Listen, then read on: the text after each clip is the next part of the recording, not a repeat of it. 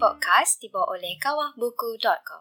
Hai, Assalamualaikum dan salam sejahtera. Bertemu lagi kita di dalam Teh Tarik Podcast yang ditarik khas oleh Kawah Buku. Bersama-sama Mak Koi, Azan Safa, Disa, Iskandar Kamil masih di dalam siri Menjadi Malaysia. Untuk yang pertama kali eh, yang melihat dan menonton, mendengar siri Menjadi Malaysia, siri Menjadi Malaysia adalah siri perbincangan kita uh, tentang kemenjadian Malaysia. Bagaimana Malaysia menjadi Malaysia, di mana kita akan menggalu kembali sejarah di awal uh, termasuklah di awal kerajaan-kerajaan lama sebelum Melaka sehinggalah kepada yang terkini. Tetapi perbincangan kita ini masih lagi tersangkut. Ha, masih lagi uh, berada di era kerajaan lama sebelum Melaka iaitu di era Campa. Dan seperti biasa kau setiap minggu uh, dalam perbincangan Siri Menjadi Malaysia kita akan mengulas satu buku untuk kita perkenalkan yeah. kepada pendengar dan pembaca kita dan buku yang akan kita pilih pada minggu ini okay. adalah buku Aku daripada James C. Yeah. Scott Weapons of the Week Everyday Forms yep. of Peasant Resistance. Ini buku legend ni. Buku legend kau eh. buku legend. Sebab buku ni menulis secara detail tentang satu kampung di Malaysia. Yeah. Kampung Sedaka. Kampung di Kedah. Sedaka di Kedah. Ha. Tapi bila kita cakap Sedaka tu, kita kena cakap bahasa Kedah. Sedaka. Sedaka. Ha. Sedaka. Ha. Sedaka. Kolak-kolak. Sedaka di Kedah. Ha. Jadi cerita apa ni kau? Okey, uh, aku sebenarnya uh, membaca buku ni sebenarnya dah lama dah kan. Dah, dah lama lah. Aku rasa uh, 10 uh, tahun-tahun yang lepas lah. Yang ini buku ni ditaj- dicadangkan oleh apa uh, Prof Syamsul lah. Hmm. Masa tu aku ambil kalau tak silap aku satu subjek Advanced Theory of Sociology and Anthropology. Ha, jadi buku ni uh, adalah salah satu daripada buku yang dicadangkan oleh Prof. Prof. Samsung untuk dibaca lah. Hmm. Tapi aku tak baca semualah. Buku ni tebal. Aku hanya baca intro dan juga baca conclusion hmm. saja. dan uh, aku rasa apa yang menarik lah, yang aku ingat lah, yang, yang saya ingat aku, dia menggunakan uh, apa tu, uh, method-method yang tidak terfikir yang tak terfikir khususnya uh, oleh apa uh, pengkaji-pengkaji uh, Marxis. Hmm. Ha. Sebab James Scott ni dia Marxist seorang Marxis hmm. tetapi dalam apa buku ni dia mengkritik uh, idea-idea Marxis khususnya apabila dia mengkaji sebuah kampung, kampung sedekah di Kedah hmm. yang menunjukkan bahawasanya ada beberapa uh, unsur di dalam apa idea marxis tu yang tak begitu apa uh, kena lah hmm. bila kita masuk ke dalam membuat kajian secara etnografi. Yeah. Itu itu keistimewaan buku ini adalah yeah. gabungan di antara teori dan juga etnografi. Ya, yeah, betul. Kajian di lapangan. Yeah, Jadi dia lapangan. akan menghasilkan sesuatu yang lebih fresh lah dia, dia daripada bottom to top lah dia daripada bawah ha, dia yeah. mengkaji benda ni dan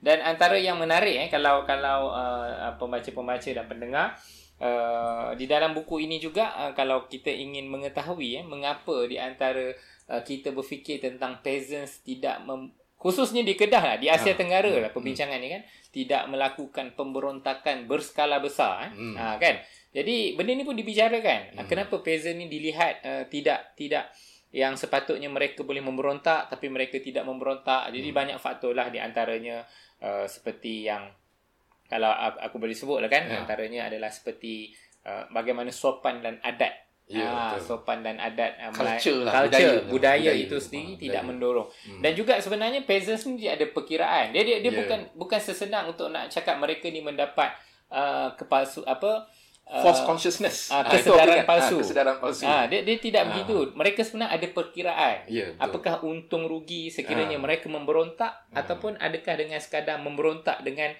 cara dan bentuk mereka yang tersendiri secara harian mereka pemberontakan betul, mereka ini betul. lebih menguntungkan kehidupan mereka.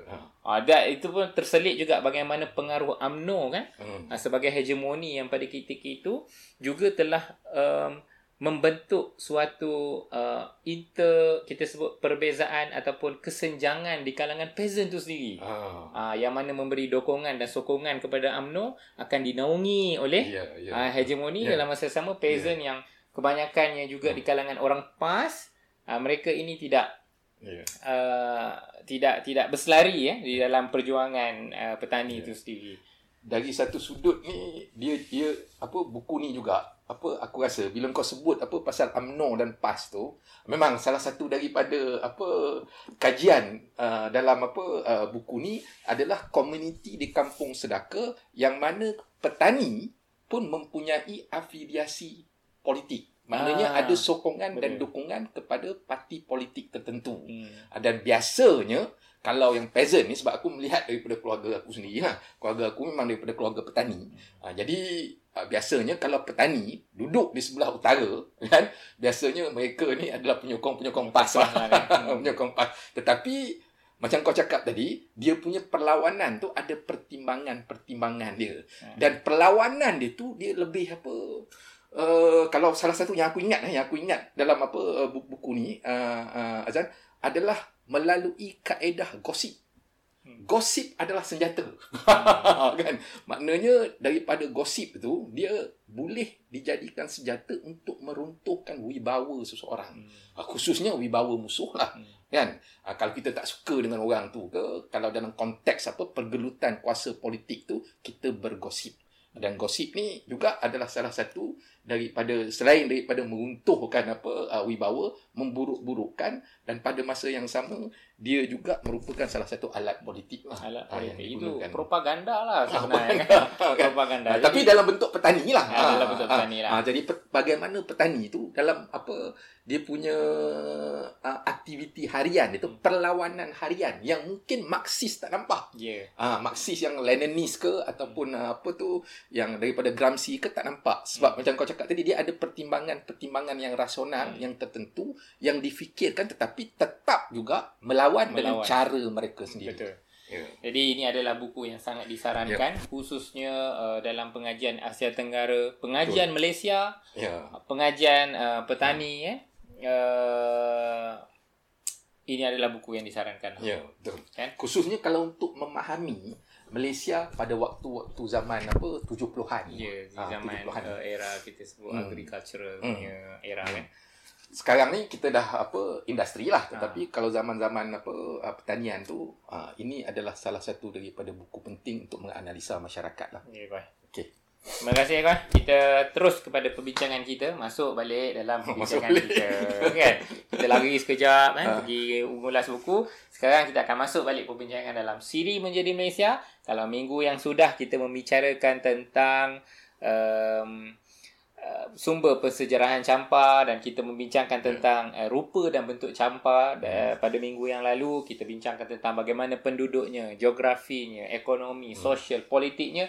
Minggu ini kita membincangkan secara umumnya sejarah jatuh dan bangun campa tu sendiri koi. Jadi aku rasa pentas ni disediakan khas Oh. untuk kau dalam perbincangan kita pada minggu ni. Silakan koi.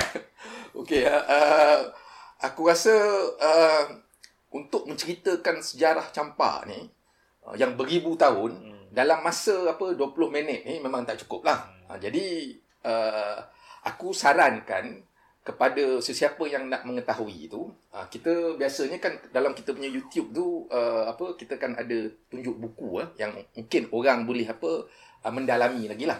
Uh, jadi uh, aku punya huraian pada apa uh, episod kali ni lah. Dia lebih bersifat umum lah. Uh, bersifat umum. Uh, jadi mungkin ada tokoh-tokoh yang aku lupa uh, yang aku tak tahu nama. Dan kemudian juga mungkin tahun-tahun yang aku tak tak begitu tepat. Begitu juga peristiwa-peristiwa yang mungkin tak semuanya aku boleh cover. Okey uh, apa yang aku nak cover tu adalah berdasarkan kepada uh, aku punya pertimbangan lah uh, pertimbangan sendiri yang aku rasa penting untuk apa uh, kita faham dan kita ketahui. Hmm. Uh, jadi untuk apa aku menjelaskan tentang apa sejarah apa uh, campa ni uh, kita boleh bahagikan ada tiga period masa. Uh, tiga period masa sebenarnya dicadangkan oleh buku daripada uh, kejap eh aku nak kena check tengok apa uh, siapa tulis apa uh, buku ni. Okey. Sekejap, eh. Oh ni, Dufon. Dufon eh? Okey Dufon eh? Okey. Kalau dalam buku Dufon ni The Kingdom of Champa uh, Geography Population and History. Okey ya. Hmm. ha jadi so kalau siapa-siapa yang nak apa mengetahui dengan lebih mendalam, cari buku ni. Hmm. Ha, yang ini ni penjelasan secara umum sajalah. Dia membahagikan kepada tiga period Azan. So period yang pertamanya adalah period sebelum Indianisasi. Kemudian period Indianisasi dan kemudiannya selepas Indianisasi. Okey. Jadi untuk kita faham benda ni, aku rasa kita pergi kepada period uh, sebelum, sebelum Indianisasi. Okey, sebelum Indianisasi ini macam apa yang kita telah terangkan di episod-episod yang lepas, uh, tak banyak apa uh, uh, data kebanyakannya daripada catatan-catatan daripada apa uh, China lah China. sebenarnya. Jadi China lah sebenarnya. Okey. Jadi uh, period yang dikatakan uh, sebelum Indianisasi ini adalah period masa Lin Yi uh, Lin Yi ya Lin Yi ini adalah nama yang apa diberikan dalam catatan China lah kemudian period ada satu lagi tu uh, selain daripada Lin Yi sebab ada pertukaran nama kemudian dalam catatan Cina tu. Hmm. Mula-mula Lin Yi.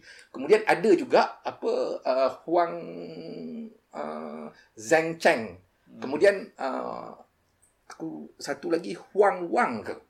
Ha, lebih kurang macam itulah. Ha, jadi period-period yang macam ni kemudian ada satu lagi apa kerajaan juga yang disebut dalam catatan Cina yang aku rasa dalam episod yang lepas pun kita dah bagi tahu Z2. Ha, kan situ. Jadi period-period ni adalah nama-nama yang diperolehi daripada catatan Cina tetapi tidak banyak apa maklumat yang kita apa boleh apa kumpulkan untuk kita apa bandingkan dengan contohnya catatan-catatan daripada prasasti apa Champa sendiri kemudian catatan-catatan mungkin daripada Vietnam ataupun catatan-catatan daripada apa Khmer lah hmm. sebab nama-nama dia macam aku terangkan minggu lepas tu kadang-kadang tak tally hmm. kan ha, jadi agak susah untuk membincangkan maklumat tentang uh, apa tu period sebelum indianisasi. Tapi period selepas apa uh, period uh, indianisasi, okay, period indianisasi ni uh, lebih banyak maklumat nah, lebih banyak maklumat kerana adanya penemuan-penemuan macam prasasti. Uh, kemudian ada catatan-catatan Khmer, ada catatan-catatan daripada Champa sendiri dan kemudian juga arkeologi dan juga apa uh, monumen-monumen dan juga apa artifak-artifak yang dijumpai yang membolehkan sejarawan untuk memetakan semacam sejarah lah. Okey. Jadi uh, dalam konteks masa uh, apa tu uh, indianisasi bila aku baca Azan eh uh, aku satu sumber dia buku tadi lah yang apa Dufon eh Dufon eh yang Dufon tadi uh, Kingdom of Champa. Tapi aku juga mengambil contohnya uh, journal eh. Journal ni contohnya aku rasa journal ni aku rasa ni sangat penting lah journal, journal ni. Yang ini agak terkini ya Asia Research Institute Working Paper Series nombor 37 Champa Revise Michael Vickery lah Maknanya dia revise balik. Dia menggunakan uh, apa maklumat daripada kebanyakan Maspero dan Kodes lah. Hmm. Kodes tu kita dah kalau siapa yang ikut ni dia tahulah Kodes tu apa uh, buku yang mana hmm. Indianized States of uh, Southeast Asia uh, dan juga Maspero yang banyak menulis pada campak tetapi Vikri dia revise balik kan. Dia revise balik dia dalam pendekatan yang lebih bersifat apa historiografi yang kritikal lah. Kan?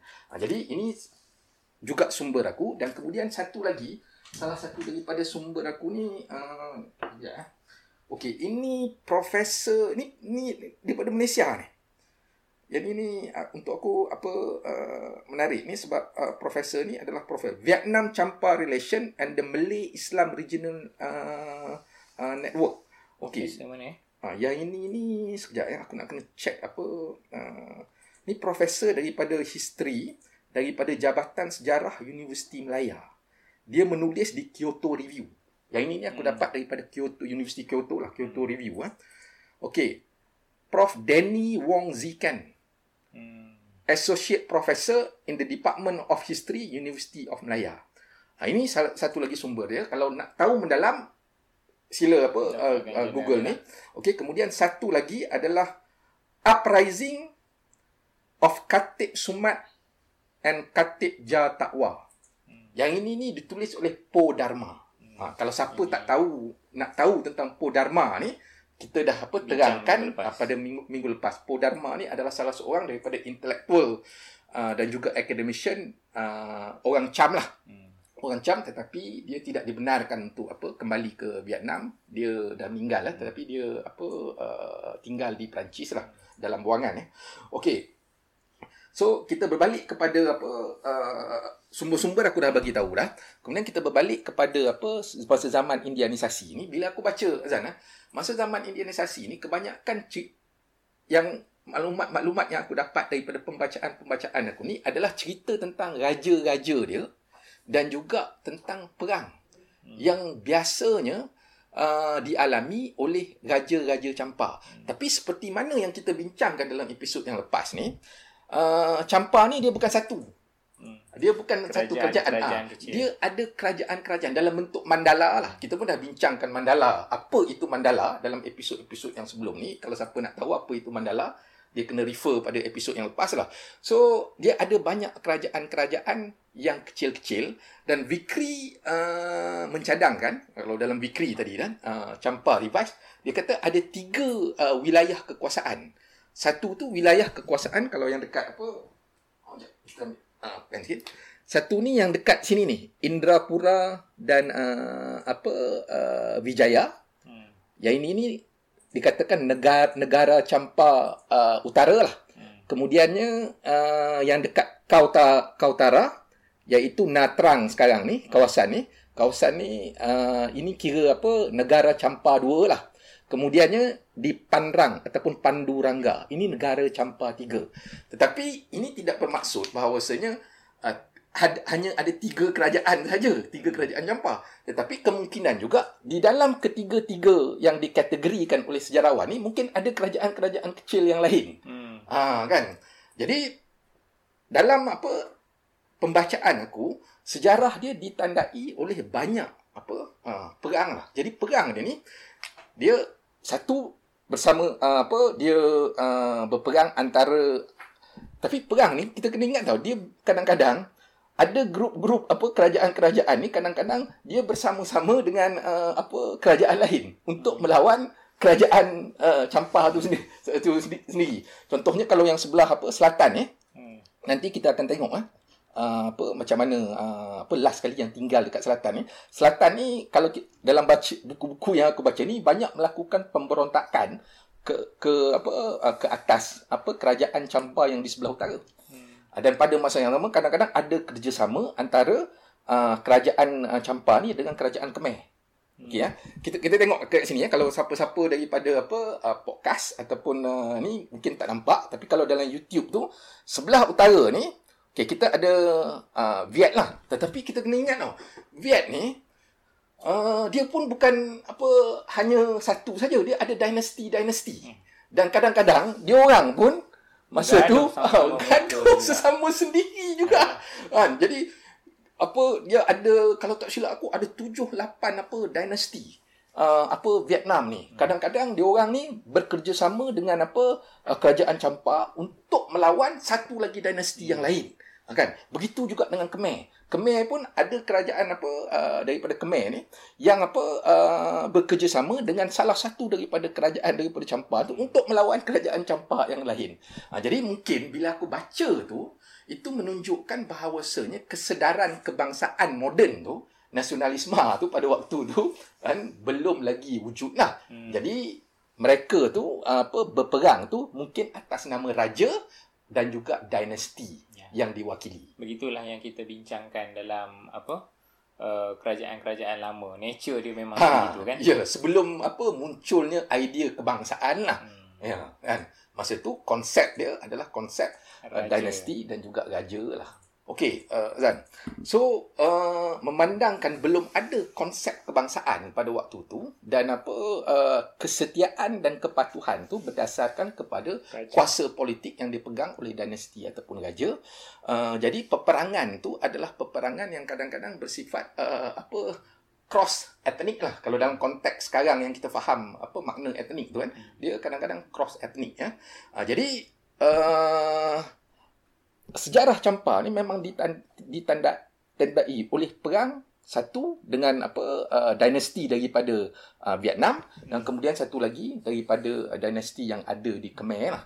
Jadi kalau kita tengok sini kan dia punya kedudukan pun dia duduk dekat tengah-tengah. Hmm. Kan kalau kita tengok sini kan dia kat tengah-tengah. Sini ni sebenarnya uh, dekat sebelah selatan ni uh, Saigon ya, ataupun apa Ho Chi Minh dulu kan dulu ah masa zaman-zaman ribu tahun dulu itu di bawah kekuasaan Khmer. Hmm. Ha, cumanya sekarang moden ni sudah apa uh, dikuasai oleh apa negara Viet moden lah, negara Viet moden lah tapi dulu uh, Khmer. Jadi uh, ada dia macam apa uh, tersudut jugalah campa ni kan. Hmm. Dia punya kedudukan tu sebab tu masa kita bincang episod lepas tu dia punya geografi dia tu satu gunung ganang, Hmm. kemudian satu lagi sebab dia punya apa kedudukan tu terhimpit antara dua kuasa uh, besar. Satu uh, Viet yang dekat atas ni yang terdiri daripada pelbagai dinasti, begitu juga apa uh, di Khmer yang di sebelah apa uh, selatan ni.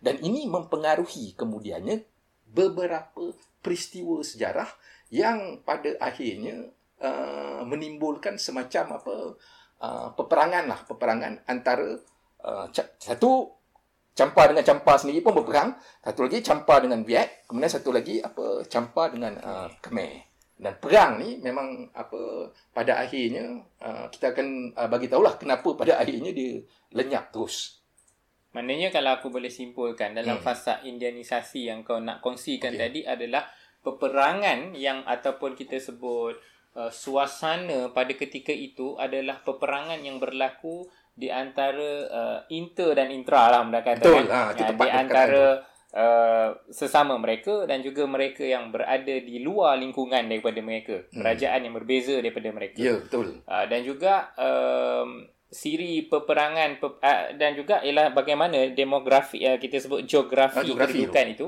hmm. menghimpit Betul. uh, sampai Hmm.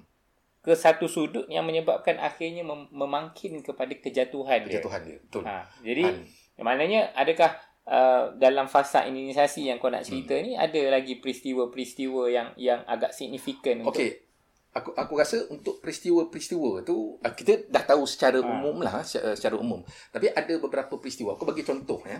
Uh, secara ringkas kau sebab okey, kita okey. Secara ringkas kita pergi kepada uh, permulaan lah. Ha. ha, Pada permulaan ni contohnya tentang apa uh, nama pe- pemerintah yang mula-mula sekali menjadi raja hmm. di Campah. Tetapi kemu- kita pun tak dapat nak pastikan dia sebelah sini ke, sebelah selatan ke ataupun sebelah apa uh, utara ke ataupun sebelah tengah ni. Hmm. Uh, kan? Uh, tetapi kalau menurut apa buku yang apa Dupont ni, yang apa Dupont ni ada tiga nama lah yang dia Hmm. bagi. So ketiga-tiga nama, nama ni uh, apa tak dapat dia dipastikan dengan tepat. Aku tak sebab nama ni kau tahu lah nama Sanskrit ni Yelah. Subha Varman, Ruda Varman, Subha Varman aku, aku aku aku tak dapat uh, apa nak ingat mereka ni diangkat sebagai antara pemula kepada kerajaan Jampa lah. Dan selepas pada itu kalau kau apa uh, baca juga dalam buku yang uh, yang sama dia terdapat apa uh, uh, ada pemerintah-pemerintah pada waktu tu yang dia punya dasar dia agresif. Ah, jadi bila dia, punya dasar tu agresif maknanya dia mencetuskan apa konflik ah, sama ada dengan sesama ah, apa dia ataupun dengan dinasti ah, di utara iaitu di Viet ataupun di sebelah-sebelah Ah, itu selatan yang ni iaitu Khmer. Itu Ah, yang berlaku sebelah peperangan peperangan Ah, tadi jadi tu itu berlaku peperangan. agresifnya. Ya, tetapi pada masa yang sama sebab catatan yang kita ada di masa-masa yang lampau memang kebanyakan tentang raja-raja. Hmm. Ha, jadi raja-raja ni salah satu cara dia nak mengekalkan kuasa ni dia perlu menguasai dan salah satu cara untuk menguasainya adalah melalui perang.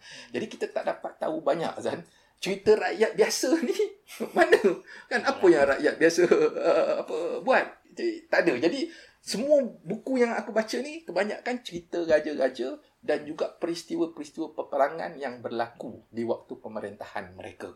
So next episode ni aku rasa kita akan ambil satu persatu lah tentang apa uh, Peristiwa-peristiwa. tersebut. kemudian kita terus lanjut kepada fasa yang ketiga adalah fasa selepas indianisasi. Selepas lah. Indonesia.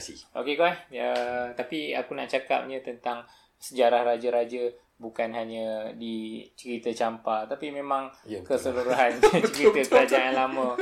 Ini sudah Latu Salatin Ah, apa semua ni pun cerita raja-raja. Ya, sudah Latu Mana ada Salatin. cerita rakyat terbawah yang terakam kan Ya, dalam dokumen-dokumen betul. segini kan. Kalau ada pun uh, terlalu kecil lah. Ah, terlalu Ah, kecil. terlalu kecil. Okey kan. Terima kasih Okey. banyak. Jadi uh, kita akan sambung perbincangan kita pada minggu yang akan datang. Uh, pada episod yang akan datang. Ya. Uh, boleh layari www.kaubuku.com untuk dapatkan buku-buku yang menarik uh, dan juga yang terpilih untuk uh, pilihan anda. Jumpa di episod yang akan datang. Terima kasih, Koi.